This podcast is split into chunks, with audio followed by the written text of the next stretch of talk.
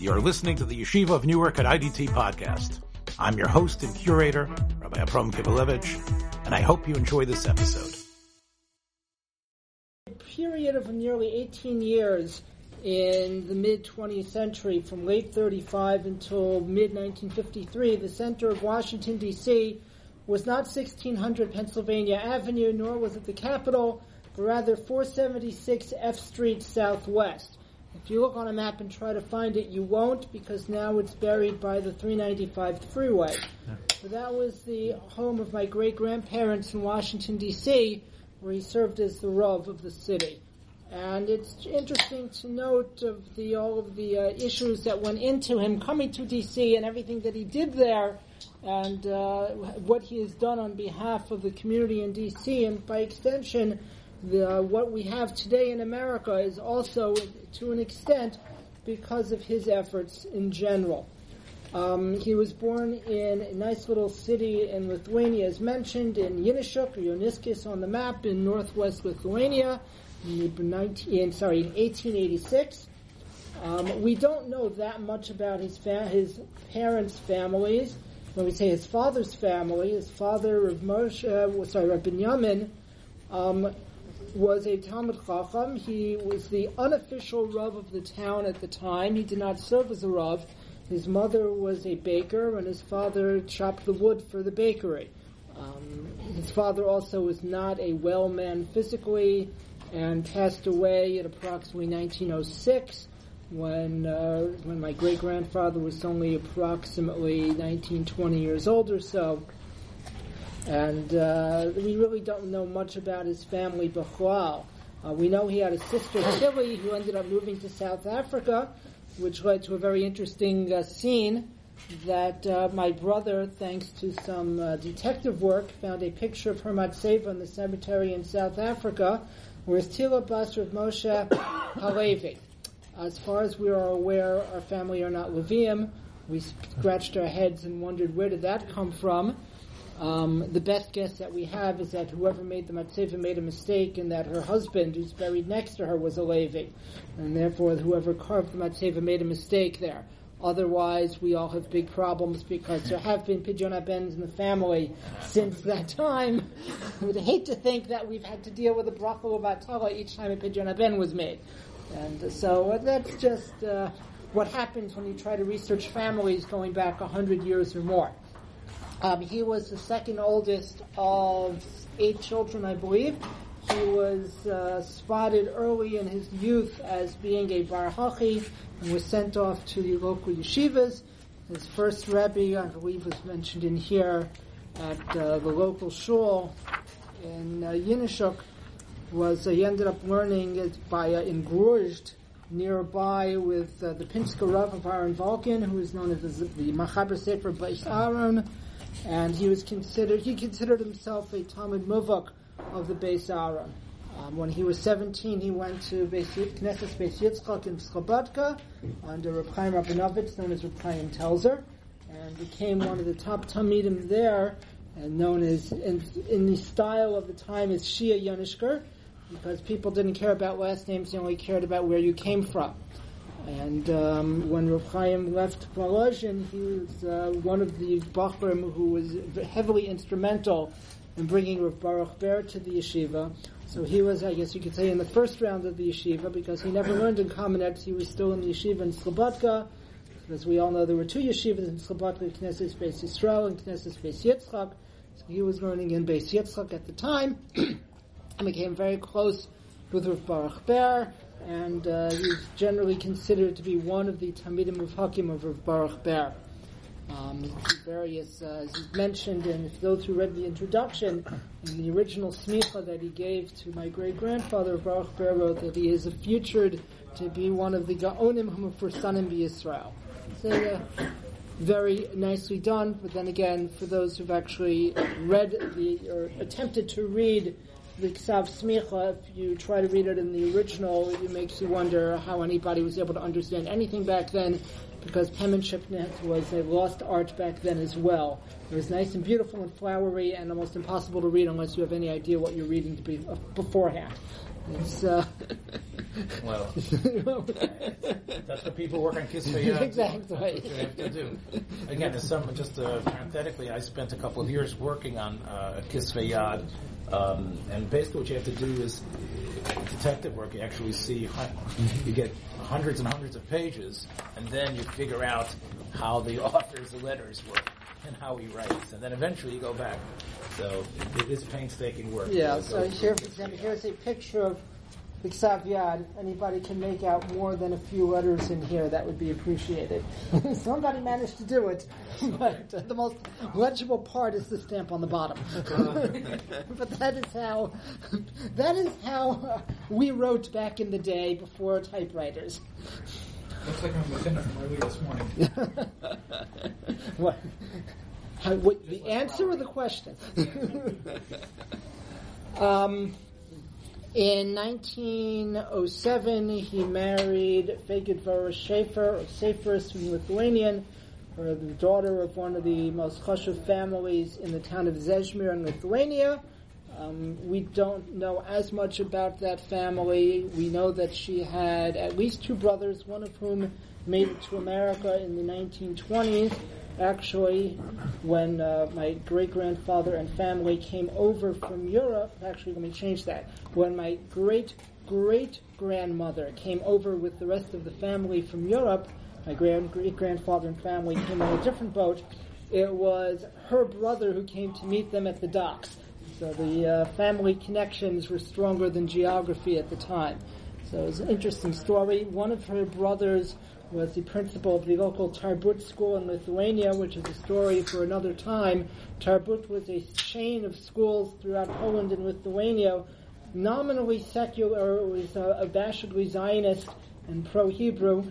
Uh, my grandfather attended the school, and uh, they did a documentary about it in the late 80s, and at the time he was one of the last graduates remaining of the entire chain. And uh, he maintained his religious outlook uh, even though the school was nominally um, pro-secular.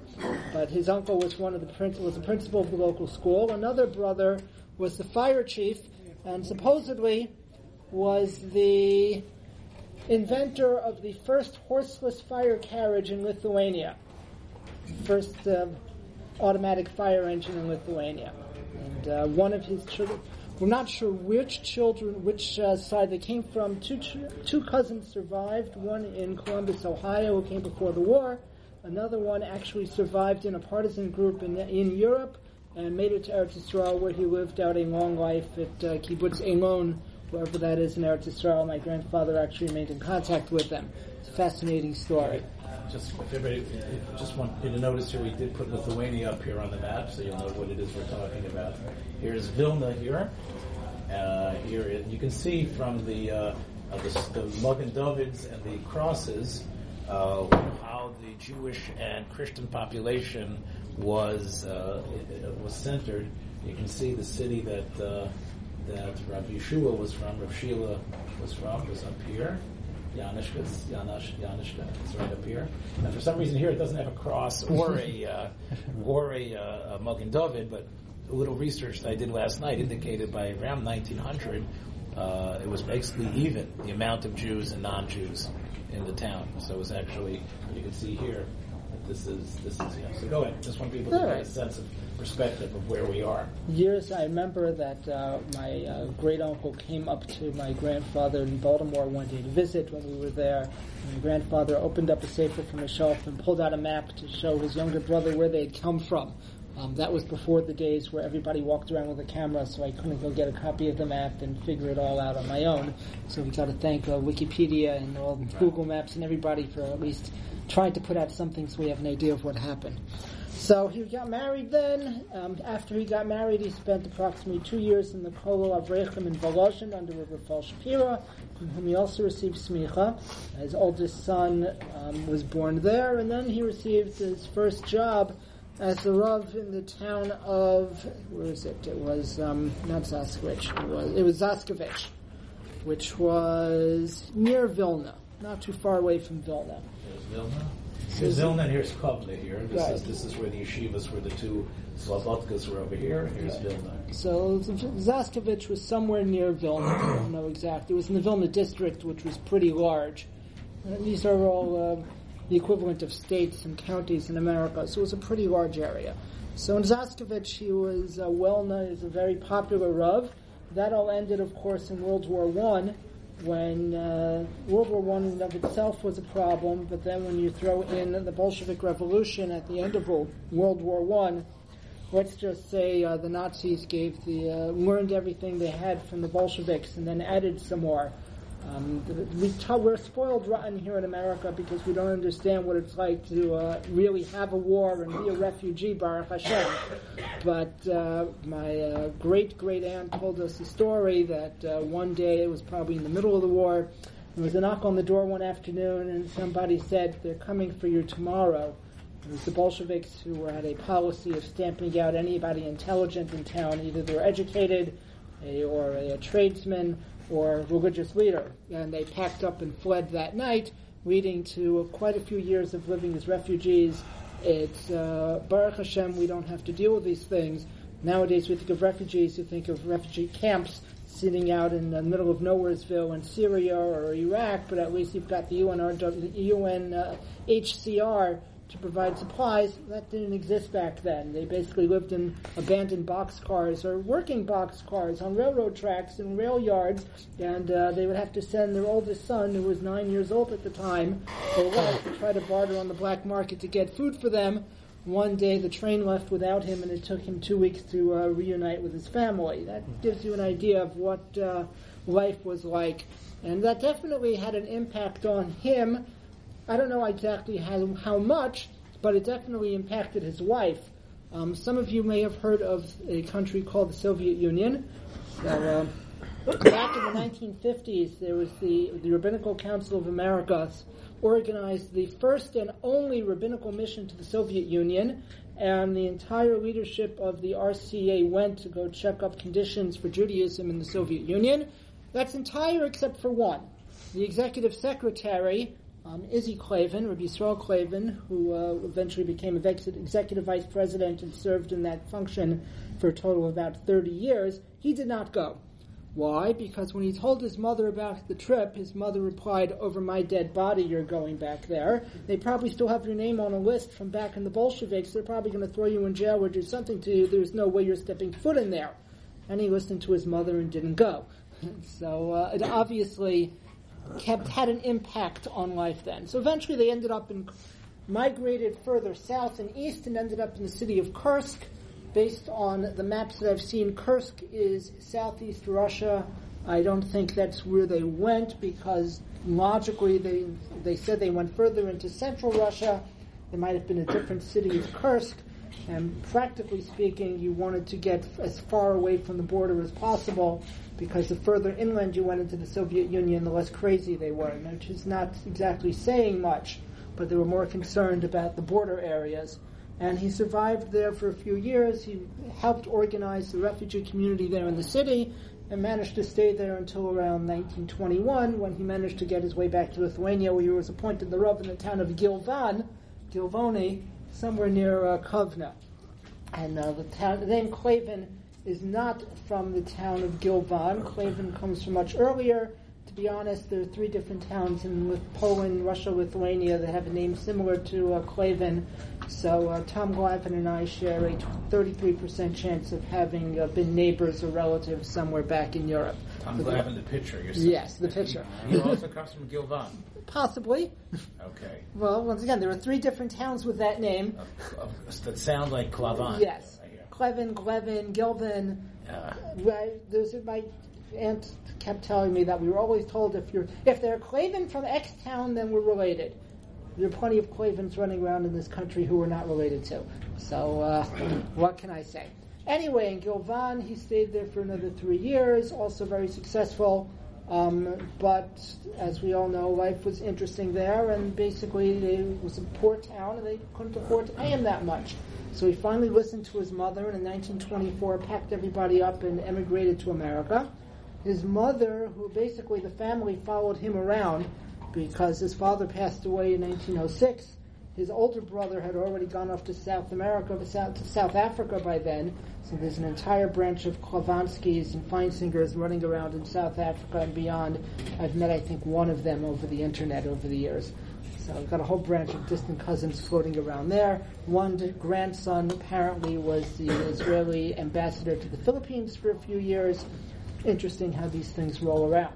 So the family basically followed him around wherever he was, and um, to an extent, because after all, my great my grandfather did go to school within his mother's town for a while, and he was there and he came to America. And uh, his mother his mother was insistent that he come with the entire family all at once and not to do what was popular back then was to go on your own and raise some money and send for them to come later and uh, he uh, never stopped thanking his mother, A, for getting him to come to America, and B, for bringing everybody all at once, because nobody could have foreseen. He definitely did not foresee at the time what would have happened a short 15 years later. Um, the family then moved around. Most of the family ended up in Washington, D.C., even before he did. But my great great grandmother ended up in the Bronx and, and actually um, the Bronx Mount Vernon, one of those two places, and everybody eventually scattered around, and some migrated down to D.C. Meanwhile, he was rough in the Bronx for a year. Then he was called up to Burlington, Vermont. Burlington, Vermont had three shuls at the. It was a, a prominent community in Vermont. It was called the Jerusalem of the Northeast, but uh, that's not really saying much. Apparently, there are only about 200 Jewish families there, but 200 families was still enough for three shuls.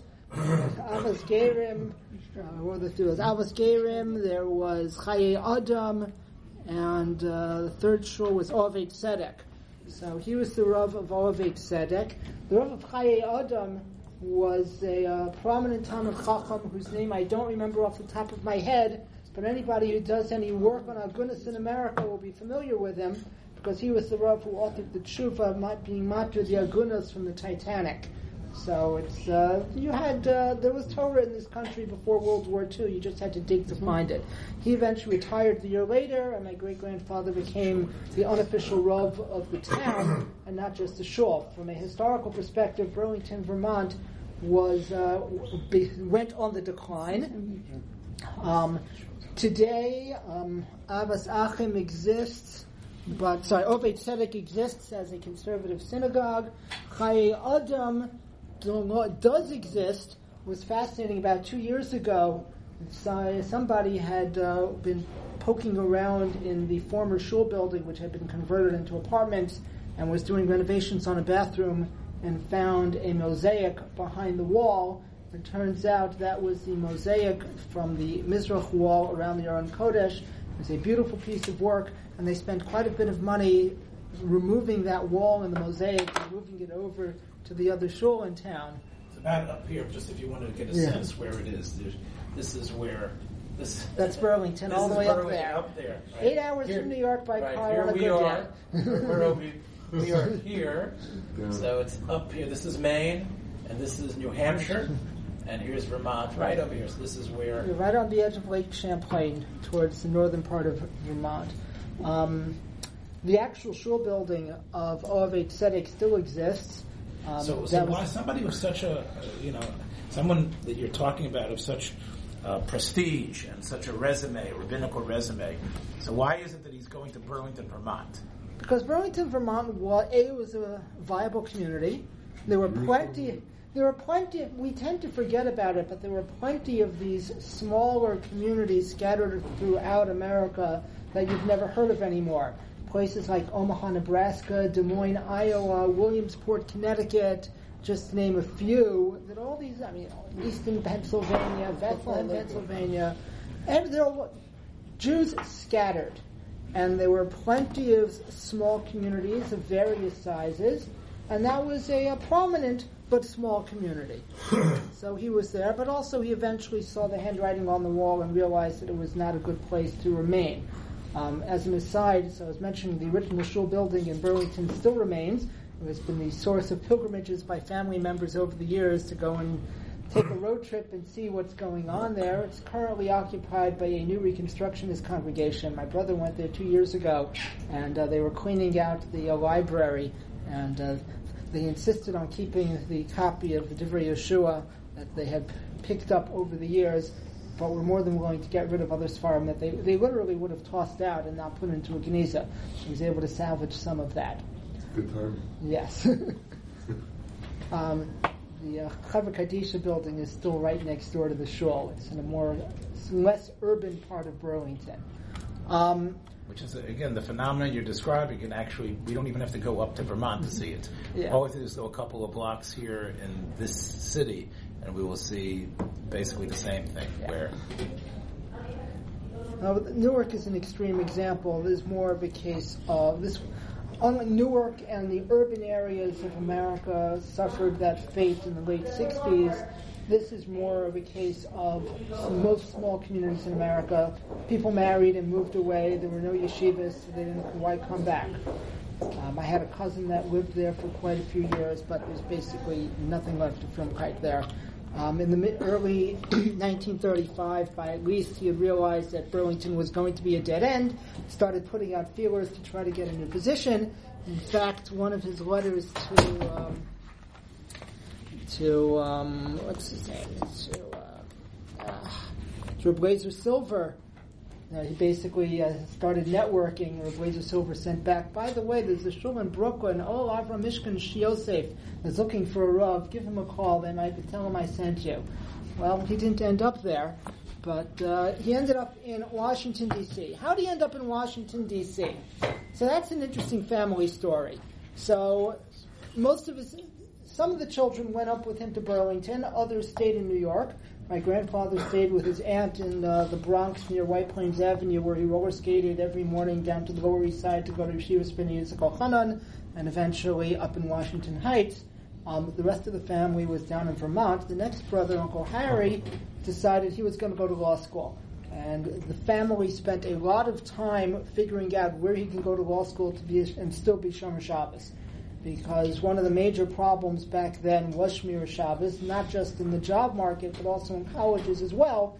It was virtually impossible to be Shomer Shabbos and go to a decent university. Somehow, uh, Uncle Harry managed at University of Vermont, but after a lot of research and negotiation, he ended up at Georgetown. Uh, that, right, which I know we- we've heard recently it was at the Senate hearings, right? As Yes. one, of the, one of the top law schools, right?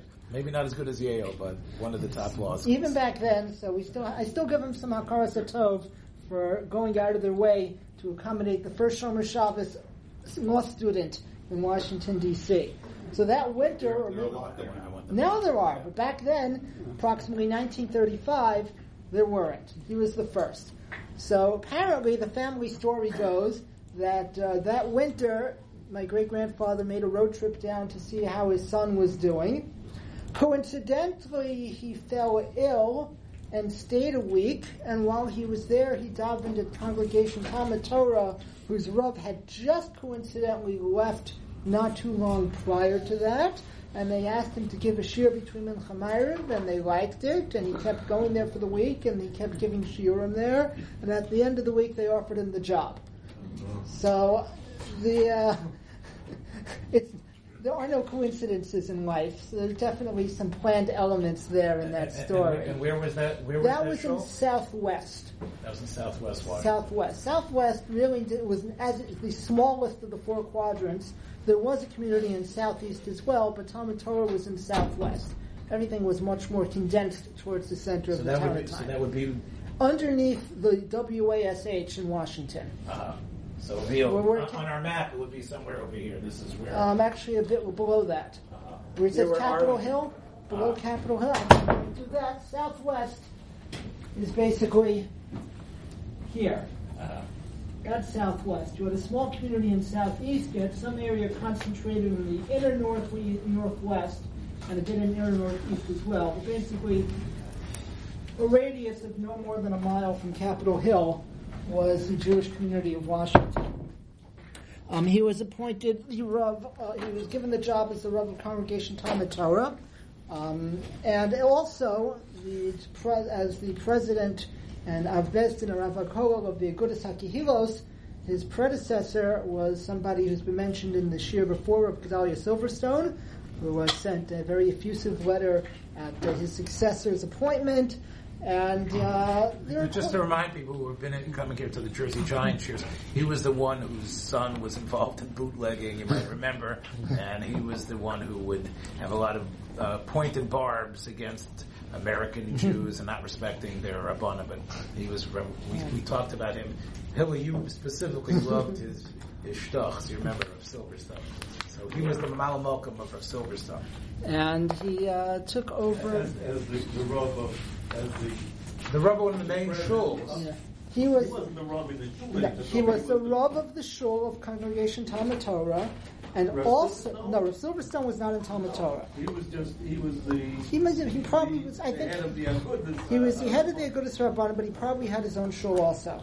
They couldn't support an independent chief rabbi, so um, he was the Rav of, the, of uh, that shul. Um, Talmud Torah was known for its most famous congregant was Nathan Jolson, um, the father of Al, sorry, Nathan Yoelson, the father of, who was the chazan in the shul, his most son, father of Al Jolson of the jazz singer fame. And that was Washington, D.C. And of course, the, the the story of the jazz singer is really about a chazan's son, as you know. Yes. And So this was he was. Uh, you could tell what life was like religiously when, after he was appointed the Rav and he was making plans to leave Burlington, he told his family, if I can build a mikveh and a Talmud Torah, then I know I'll be successful. So that uh, tells you something about life in the late 30s, early 30s in America. So he came down to D.C., and yes, his first job was to build a new mikveh. There was a mikveh in Southeast that was falling apart, and they were able to build a new mikveh at 14th and Perry Street, which survived as the community mikveh until the riots of 1967. Um, there's a story that goes that uh, one of the Lubavitcher Rabbanim in town after 67 wanted to try to take over that mikveh and rebuild it and bring it up to modern Lubavitch standards, and in the process puzzled the bore, and it became too expensive to even consider repairing and had to abandon the they have a project. shoko, 'cause They You don't, shoko, gabi a shoko right. The bottom line is you don't mess with uh, previous generations when it comes to mikvahs. Yeah, that was the Alter Rebbe sheet. They, Yeah. they, dafka, they dafka have it. right, It's like the Chachamim or Metame, the Kohen Gadol. right. In other words, they dafka use the kula of, of, of, of, of the Ashoka kula, the Chabad mikvahs. So That's a whole separate discussion. So in Washington, he was the uh, Rav, he was the Rav of the Year, very um, involved in all facets of life in town. He um, whipped the shochtim into shape. He uh, gave hashgacha on wine. Um, he also, being World War II, had to deal with all of the issues of World War II. Um, I should have asked you to pull up the David. Wy- If anybody, if you want to, you have a second, Yes. if you can pull up the David Wyman um, the Star, the Holocaust Studies website. So people have heard of the rabbi, people have heard of the Rabbis' March of 1943. yes, that's So in 1943, there was a march of Orthodox rabbis on Capitol Hill.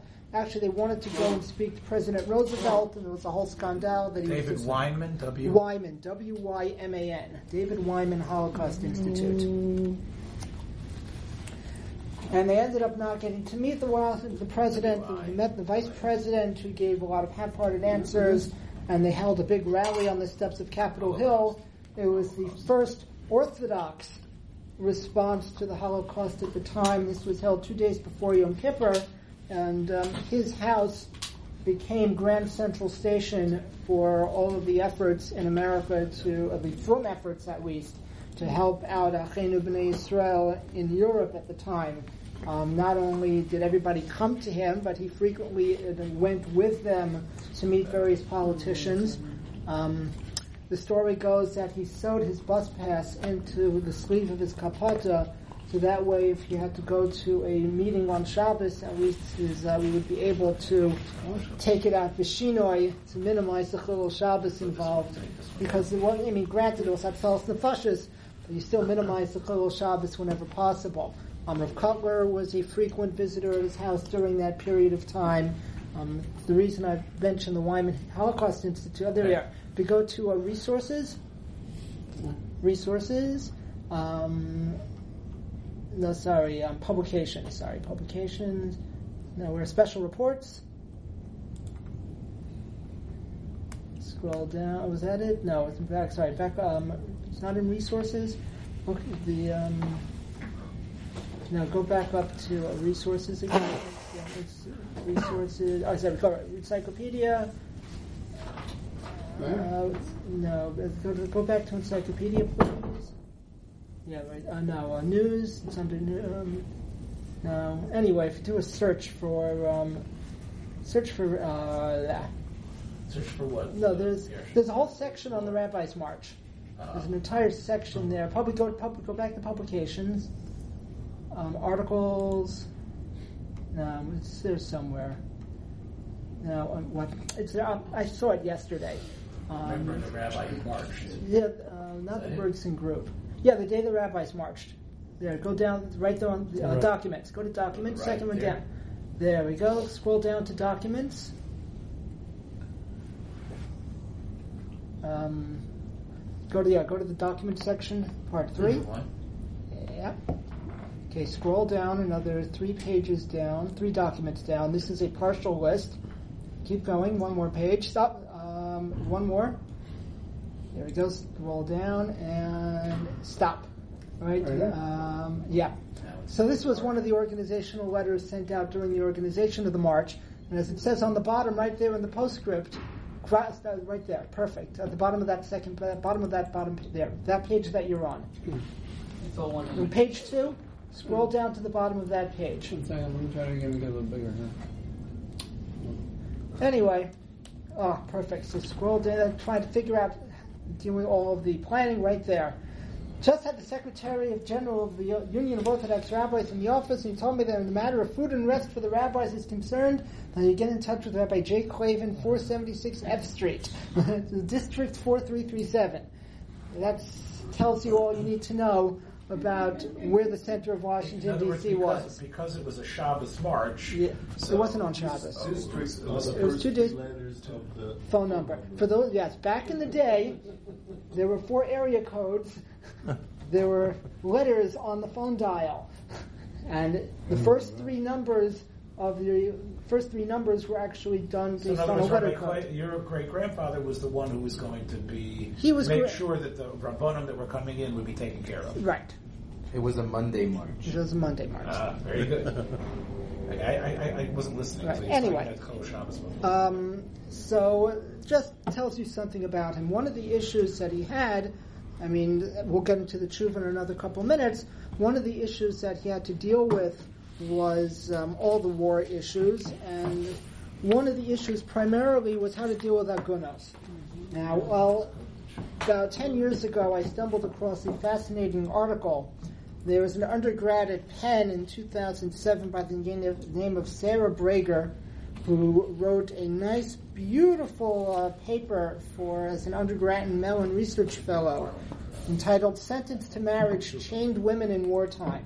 It was basically a history of Get Al Tanai for people going off to war, primarily focusing on the fact that the abstract says, quote, the Committee on Response of the Jewish Welfare Board, which actually was a board of rabbis of both Orthodox, conservative, and Reform movements that actually worked together to deal with practical shilas for the military and the chaplains in the military. And the fact that it actually survived during World War II and functioned relatively well is fascinating, and that deserves a share of its own about the history of the whole uh, committee and the Jewish Welfare Board and the like My grandfather was involved with that. the fact that it existed at all was quite impressive. And it, there was a lot of difficult work that went into that to, to keep it uh, viable. It died out eventually by the time we, Vietnam had come to an end. Anyway, so she actually did a whole paper about Get Al Tanai, and when she did this in 2006 and 2007, she commented that she was doing it 10 years too late because there was nobody left around who could actually talk about it. She found the last living World War II chaplain from England who was actually uh, functional, and her mother happened to have been in England at the time, and she interrogated him. but she also could not find many copies of actual Gittin that were written al Tanai. She did find one in uh, 2007 by a, for a war veteran living in Scranton, Ohio, that Scranton, Pennsylvania, signed in June 23, 1944. It's interesting that the family actually kept the get instead of destroying it because they viewed it as they made copies for their children and viewed it as a symbol of the love between uh, the, the husband and wife and uh, the affection for each other. The footnote there tells the whole story, and I'll read the footnote simply because it tells you all you need to know about this. In a conversation with Mrs. Mildred Harris, I learned that in summer 1944, her husband Sam, who was 22, had been waiting in a base outside Washington for orders to go to Europe with his infantry unit. They were from Scranton, were Orthodox, and been married a year. She was staying with her brother, a conservative rabbi in Washington. When her husband got his orders, it was her brother who strongly encouraged her husband to sign such a document for her protection. She recalled there had been a case of a woman in Scranton who had remained in Aguna from World War I, and she thinks this was a factor in their decision. Her brother recommended they go to Rabbi Joshua Klavan, an Orthodox rabbi in Washington, a renowned expert in Jewish law, to have the document drawn up. Rabbi Klavan did not use a printed form, but wrote the text out on his own out in his own Hebrew handwriting. Mr. Harris signed it and dated it in Hebrew and English. She did not remember where the document was for the duration of her husband's absence. When he came back, having been wounded in the Battle of the Bulge and hospitalized, he had not destroyed the document, but they had kept it through the years. I am grateful to Mr. and Mrs. Harris for sharing a copy of the conditional get with me, and also to Rabbi Hillel Klavan, son of Rabbi Joshua Klavan, himself a retired rabbi in Washington, for directing me to the Harris family. He had known about the form because he had once been shown it by Mr. Harris. These are issues that Baruch Hashem we really don't have to deal with anymore. But uh, Agunis in wartime was a serious problem. It really traces itself back. I mean, yes, there's And stories in the Gemara. We would still have to deal with it. On a practical level, it first became an issue in the late 1800s with the wars in Europe. World War I was an utter disaster. We don't realize the scale of the destruction between the 9 million servicemen killed between the various powers. Millions of civilians were killed in Europe. You basically had the loss of an entire generation of young men. And agunas were a serious problem. Baruch Hashem today, it's not as much of an issue on a wide scale, at least in military matters, as it is. And even today, the military in America doesn't really discuss Get Al Tanai. In Israel, it's a whole other story. But uh, that's something you have to deal So, with. and, and, and the fact that your great grandfather was doing it sounds like he was doing Baskamas, He was- the other Rabbanim. This Yeah, was like a this stand- it was This was a procedure, although they didn't do it with great fanfare. It was Right. standard procedure for an American uh, Jewish soldier to heading give a off get over- tonight. right, going overseas. Obviously, Kohanim had their own special issues, but uh, for non-Kohanim, that was done. For those who asked, this was done, and there was a. The article goes through the whole history of it. It's really deserving of its own special treatment. And while there's so much more to talk about, how he founded Yeshiva Space Yehuda, otherwise known today as the Melvin J. Berman Hebrew Academy of Greater Washington, um, that's been that has educated many over the years. It was one of the first yeshivas outside of the New York City metropolitan area.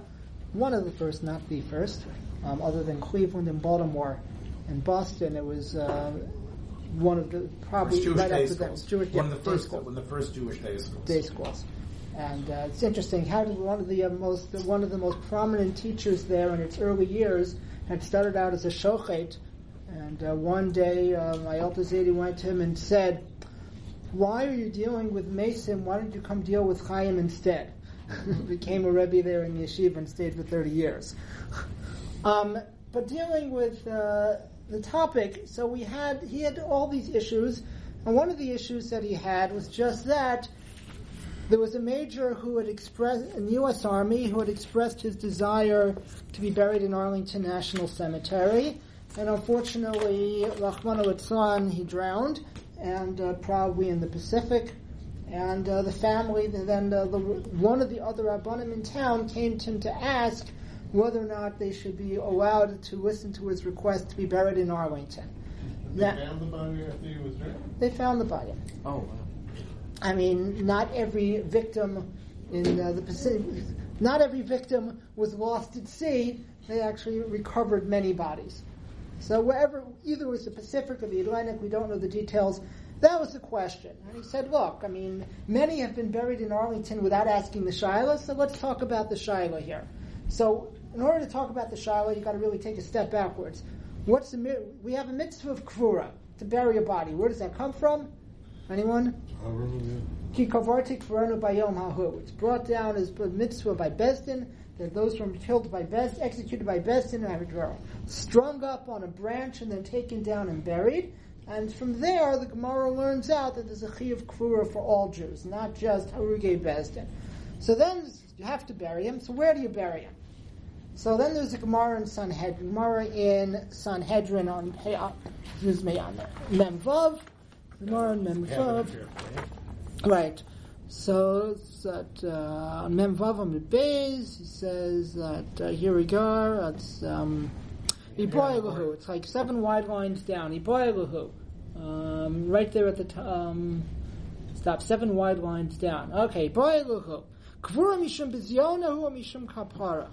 Actually, let me back that up. That's really not the. Uh, that's real. That's uh, a separate piece. Let me back that up.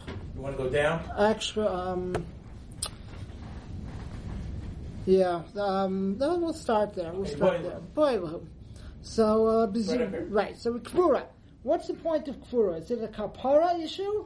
That burying is a kapara for the nifter or a bizayon issue? And the Gemara doesn't give a teretz.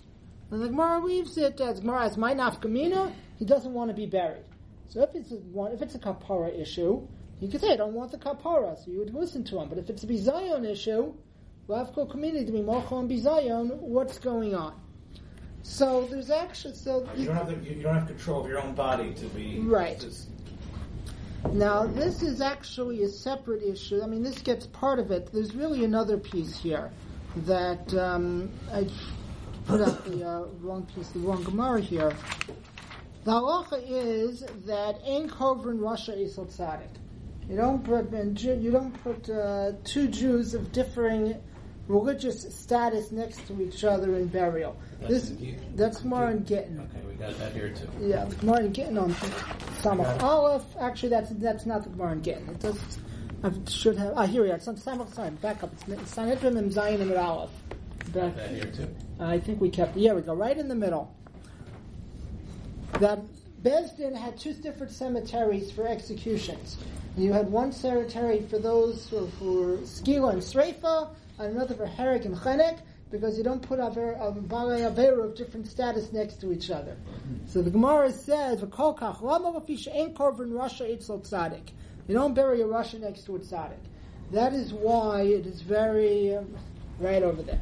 Ein rasha itzol tzadik. That is why you have all these different groups and cemetery groups and landschaftsmen and organizations and there are many shuls have their own sections and the like to ensure that everybody's buried with appropriate people. I mean, our, just as an aside, I mean, the shul that I go to in Edison, New Jersey, they purchased uh, plots in sem- local cemetery only to find out afterwards that due to the arrangement of the plots, only about a hundred of them were actually usable because the people surrounding the cemetery, their area of the cemetery, were basically uh, not from Jews, and that would be an issue of Kovrin rasha Yitzhak Tzaddik. Granted, rasha is a relative term because, as we all know, Afilu Poshi Yisrael Malayin B'mitzvos Karimon.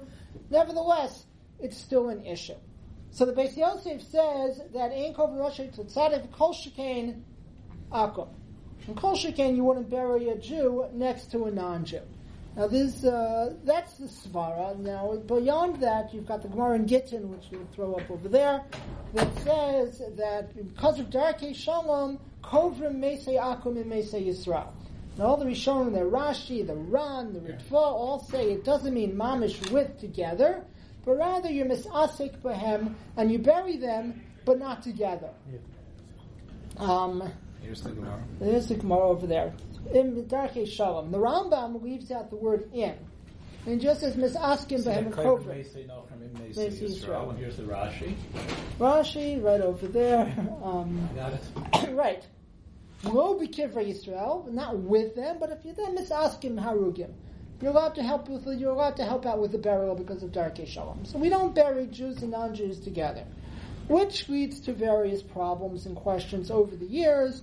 Um, if those who read the Marim Makomas, there's a Chuvas from the Malami Howell in there, there's a Minchas Elazar about what type of separation do you need between the two. There's a Bach in uh, Yeridea Kufnon Aleph that says in time of war, when they fell together in battle, you can bury Jews and non-Jews together, echad, the same chatzar, and everybody points out, yes, with the appropriate harchaka between the two sides, that does not mean buried together.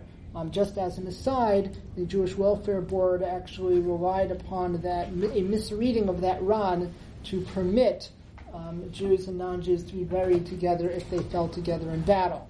Um, there's an interesting tshuva from Rav Lau Shlita that talks about this same topic, and he brings down a steer on the Ran- problem with the Rambam that the Rambam leaves out this issue over here, and Lamaisa Rav Lau comes to the conclusion that there are two aspects to kvura. One aspect of kvura is the mitzvah daraisa kikabartik morenu. There's another aspect of kvura of bizayon, that in order that the body should not be laid out as a bizayon, it's a bizayon to who? It's not only a bizayon to the nifter, but a bizayon to the family, therefore you bury the body. What comes out according to that is that, well, what's the function of the Chevra Kadisha? The Chevra Kadisha's job is to bury. But effectively, whose responsibility is it for kvura? It's the Yorshim and the family. The Chevra Kadisha only asks, only functions as a shliach of the family. So if the Chevra Kadisha doesn't want to do it, or can't do it because it's Be'isr, then it's the family's responsibility. And if the family and the nifter agree that it's not a bizayon, then you don't have to do it. That's what Rav Lau comes out. In reality, that's really right. That's what last over there. Pay hey. In reality, that's just Taisvis over there in Gittin in uh, Sanhedrin. Taisvis says that the bizayon is not the bizayon of the nifter, but the bizayon of the family. It's a bizayon for the family to have the body sitting out, not buried.